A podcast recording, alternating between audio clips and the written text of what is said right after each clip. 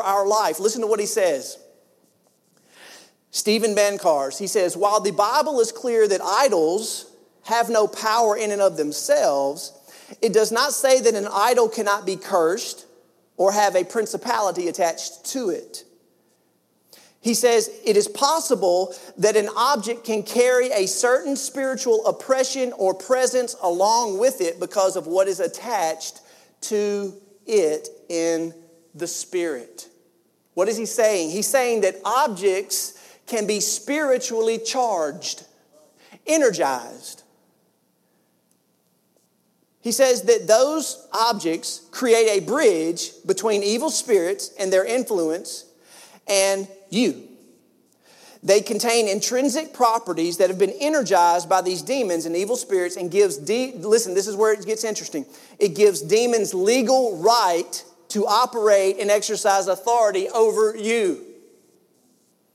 That's why the people in Ephesus thought it was necessary, listen, not to recycle these books, not to donate them to the public library. They had to what?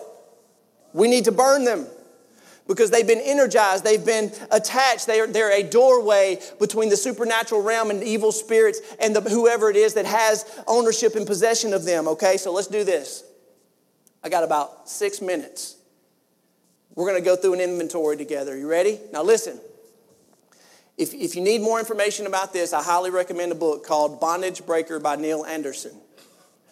One of the best books that I ever read. Write it down, Bondage Breaker by Neil Anderson. If you want to get in depth about how it's important that we do spiritual inventory and we renounce any attachment or influence that we've had with the occult in the past, very, very important that there is a healthy way and process to do that, okay? But let's go through an inventory. And as I go through these things, I want you to just think about your office, your work, your home, your car, your whatever. Places that you stay and you live and you dwell. Any book that promotes or advocates sorcery, astrology, witchcraft, occult, New Age, Hinduism, black magic, any book. And a lot of pastors say, well, maybe I want to study a book to find out what it's about. Well, you know what? That you may want to do that for a little while, but then you need to get rid of it. Because you don't know how that book could be supernaturally charged and have effect and influence over you. Card decks, tarot cards.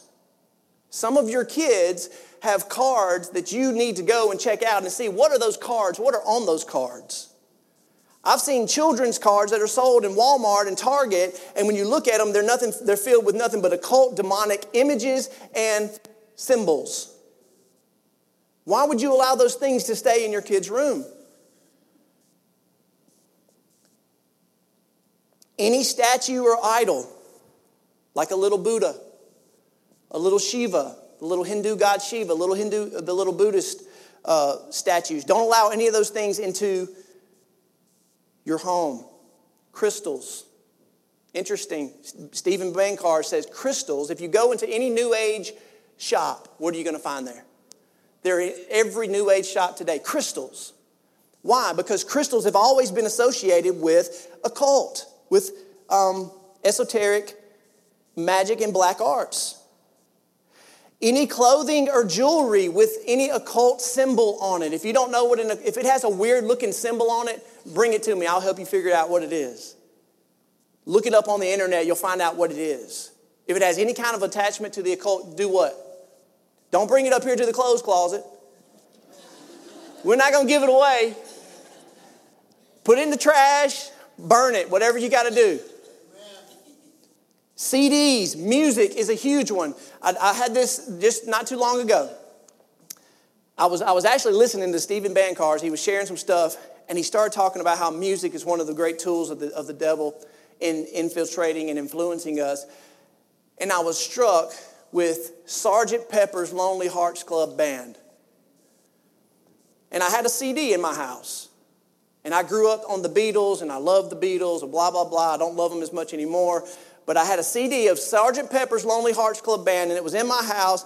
And I picked it up because I remembered seeing this. And if you look at the very top left-hand corner, and Sergeant Pepper's has a picture of a mosaic of all these different people and faces on the front.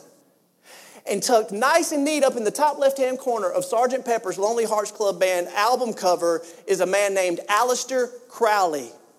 Never know who he is? Basically the founder of the modern Satanistic movement. He was a pedophile. He was a sick man. And the Beatles put him on their album cover. And I had that in my house and used to think that it was awesome. You see what I'm saying? And I threw that thing away. It's in a refuge dump somewhere now. Hopefully nobody else will ever have it. Those kind of things, guys, we have to be careful about and make sure that we're checking our music, our albums, our clothing, movies, board games, obviously Ouija boards and the old magic 8-ball stuff. All that stuff, guys, it's a cult. Amen.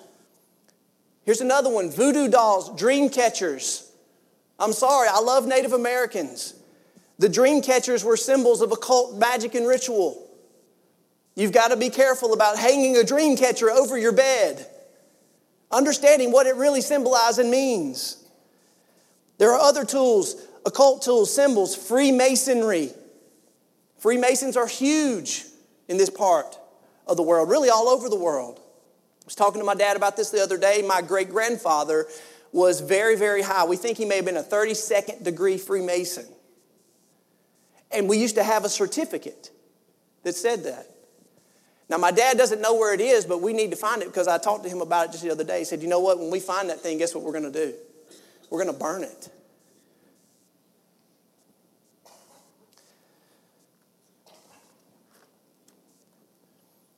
We have mobile devices and computers, guys, I've talked to you so much about. That's probably the primary way that the occult and the demonic activity and influence is going to get to you and your family, especially your children.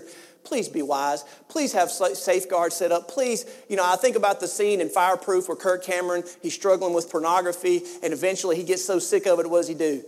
He picks his computer up, he walks outside, and what? Just crashes it out the door, right? I mean, he took an extreme measure at that point and said, I don't want any more of it. I'm going to do whatever I got to do to get this evil out of my house. Now, you may not necessarily have to do that, but you better be aware to make sure that you're not allowing the technology, computers, iPhones, mobile devices. Make sure you have safeguards set up for your children. And as I said before, our worship team needs to come on back up at this time. But as I said before, please hear me. You need to go home. You need to take inventory. Purge the evil out of your midst because, guys, it's an authority issue. Amen. Now, listen, don't recycle. Don't give them away. Don't donate them to any other organization or library or anything like that. Let's throw them away. Burn them if you have to, whatever you've got to do. But I think it's worthy for any of us to make sure that nobody and no other influence is having authority over us in our own homes, in our offices, in our vehicles, wherever it may be. Y'all flip with me as we close up to Ephesians chapter 6.